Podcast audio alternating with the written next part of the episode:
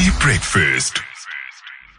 We do have Ester Ochse. She is program head at FNB Money Management. Ester, thank you so much for joining us this morning and welcome to the show. How are you?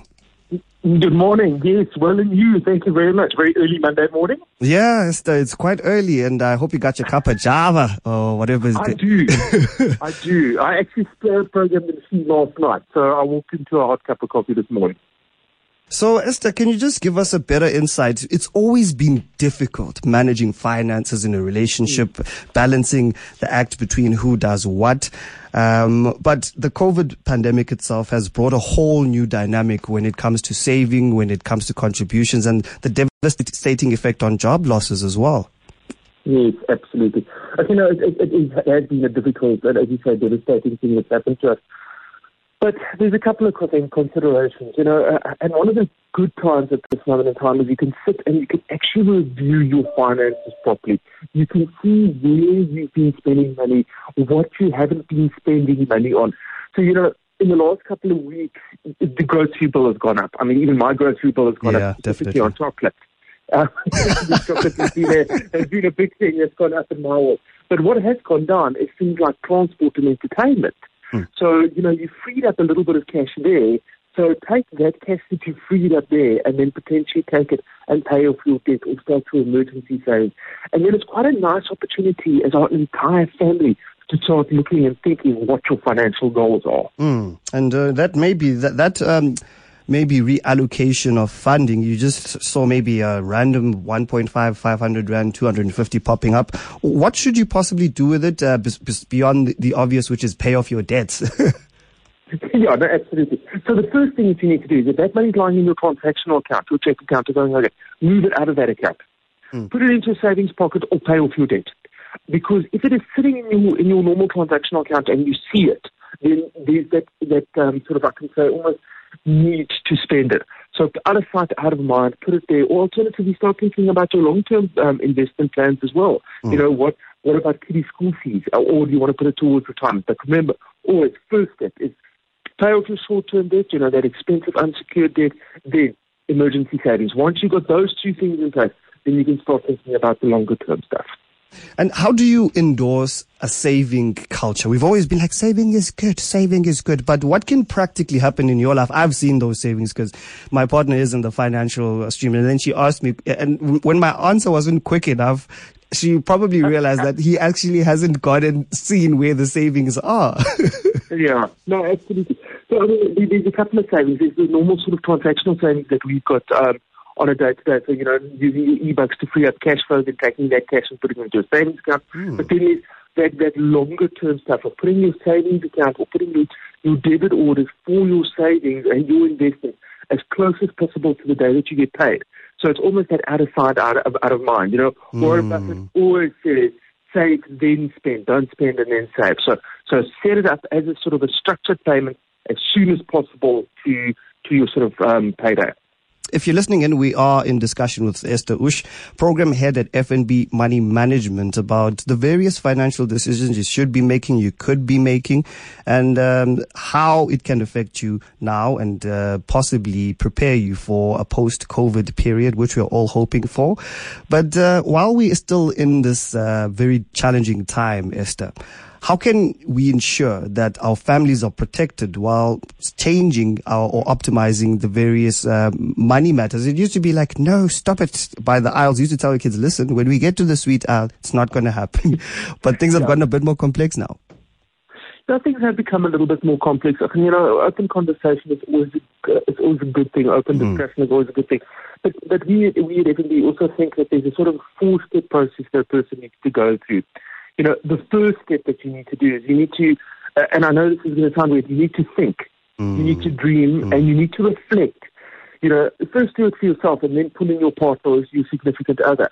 Think, dream, and reflect. Mm. What does your future look like? Where do you want to be in 5, 10, or 15 years' time? I know it sounds like an interview question, yeah. but you need to almost interview yourself where do I want to be financially in these next couple of years? And then bring your partner or your spouse in and have that same discussion with them. You know, so, and then think, what are the things that you value? Do you value in five years or 10 years or even 15 years, do you value financial freedom? Or do you value your kids? Do you value your house? Do you value travel? So, you know, make a list and, and really mm. dream, you know, uh, sort of whiteboard it. Um, and, and write all these things down. Then the next step, once you've got everything down, the next step that you need to do is you need to prioritize. Mm. You know, it, it's great to have all of these things, but really, really yep. prioritize. What do you value the most? Yes. Is it a financial, a stable future financial, financial future? Is it your your kids? And then you need to pick sort of three or four mm. of those those values because you know we only have a finite amount of money that's available. Mm. And then comes the next one. Yeah, I'm just thinking so, about that in terms of financial literacy and kids. Um, I, am usually it's no children shouldn't be bothered with these kind of things, but I had a different perspective because a friend of mine grew up saying, "Listen, my mom and dad, I knew exactly how much the expenses were, and there's so much value when you actually start to adult. It's not a foreign concept. It's not something in a textbook or you lament your accounting teacher should have taught you." Yeah. Yeah, so you know what? Kids are a little bit like sponges um, not only are they sponges financially, but they also watch what you do. Mm. They watch how you react to money. And I always say is that you're raising the next generation of money managers.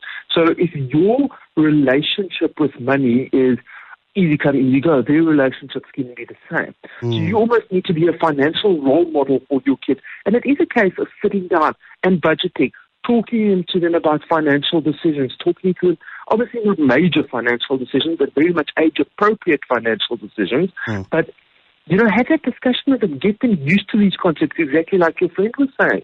Mm. You know, it's, it's very important that they get used to those concepts early on so that when they get sort of their first paycheck, they don't go out and have you know, make all the silly mistakes that we do with the first paycheck. Indeed. And that comes from obviously the first step you told, told us about prioritization. How do we then trade off an action? What does that mean and how do we do it?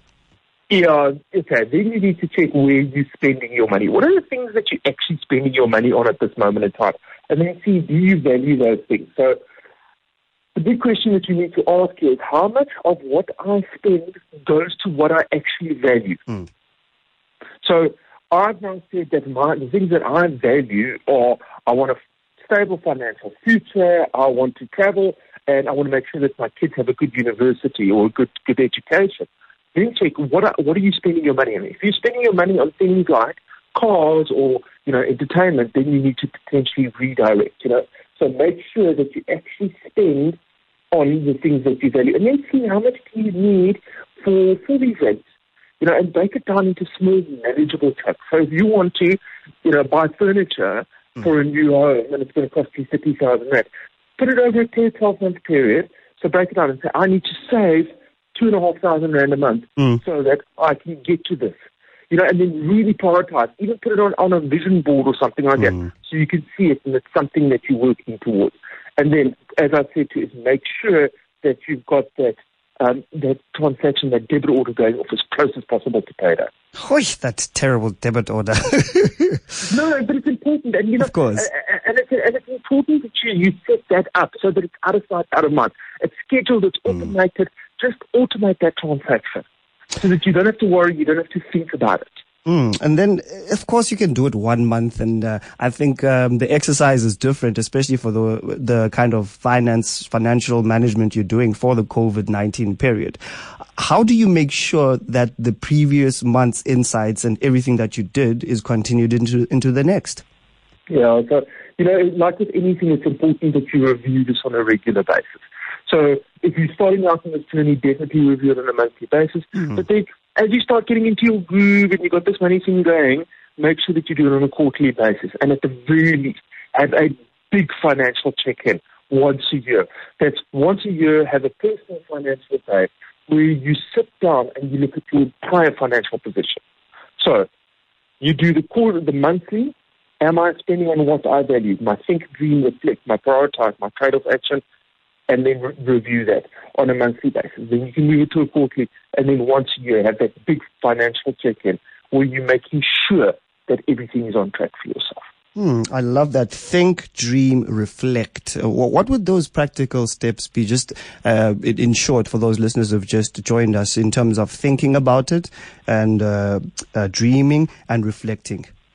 Yeah, so it's very important that you actually just get that whole sort of um, seriously consider it carefully. Have that vision board in front of you. Mm-hmm. Make sure it's the things that you want, the value, the values that, the things that you really value that you put down on the on paper over there, so that you can. Uh, it sounds very weird, but you actually need to just let your mind go a little bit here. That it, it's literally what it is. Think, mm. dream, and reflect, and make sure that you've got that out there for you. Mm, that's been ex- extremely insightful. And if you've just joined us, we are wrapping up the tail end of uh, our financial discussion with Ester Ochse. He is program head at FNB Money Management, talking to us about how to manage your finances during lockdown. And then just lastly, Ester, small business owners that are just trying to keep their heads paddling above water, what's your advice uh, to them? And where yeah, would you say they should start with regards to really just managing everything between their families and their business? It, it is difficult. It is really, really difficult. And, you know, it's automatic sort of during this time that a person wants to sort of make drastic steps, don't do drastic steps. Have a look and see if your financial institution has got some sort of relief available for you, um, which they should have. But also don't cancel the important stuff. Don't cancel the non-negotiable stuff. Things like, um, you know, your insurance and your medical aid. It's mm. very important that that stuff still continues because, you know, life still happens. Mm. You can still have, have a thing. So make sure that, and also, you know, we've, the world had a massive wake up call with this COVID thing as well. Think and think, dream and reflect and put yourself into a position that you're financially resilient against this type of not going forward. So as soon as we through this, start paying off that short term debt, put those emergency savings in place and put a big buffer in place. And if you're a business owner or a small business owner, have at least three months, or even if you can aim for six months, worth of um, funds and expenses so that you can manage the tough times. It's Ester Ochse, Program Head at FNB Money Management. All the best and thank you so much for your time and insights this morning. Please do be safe, Ester. Thank you very much. Thank you and thanks for listening. Have a lovely Monday.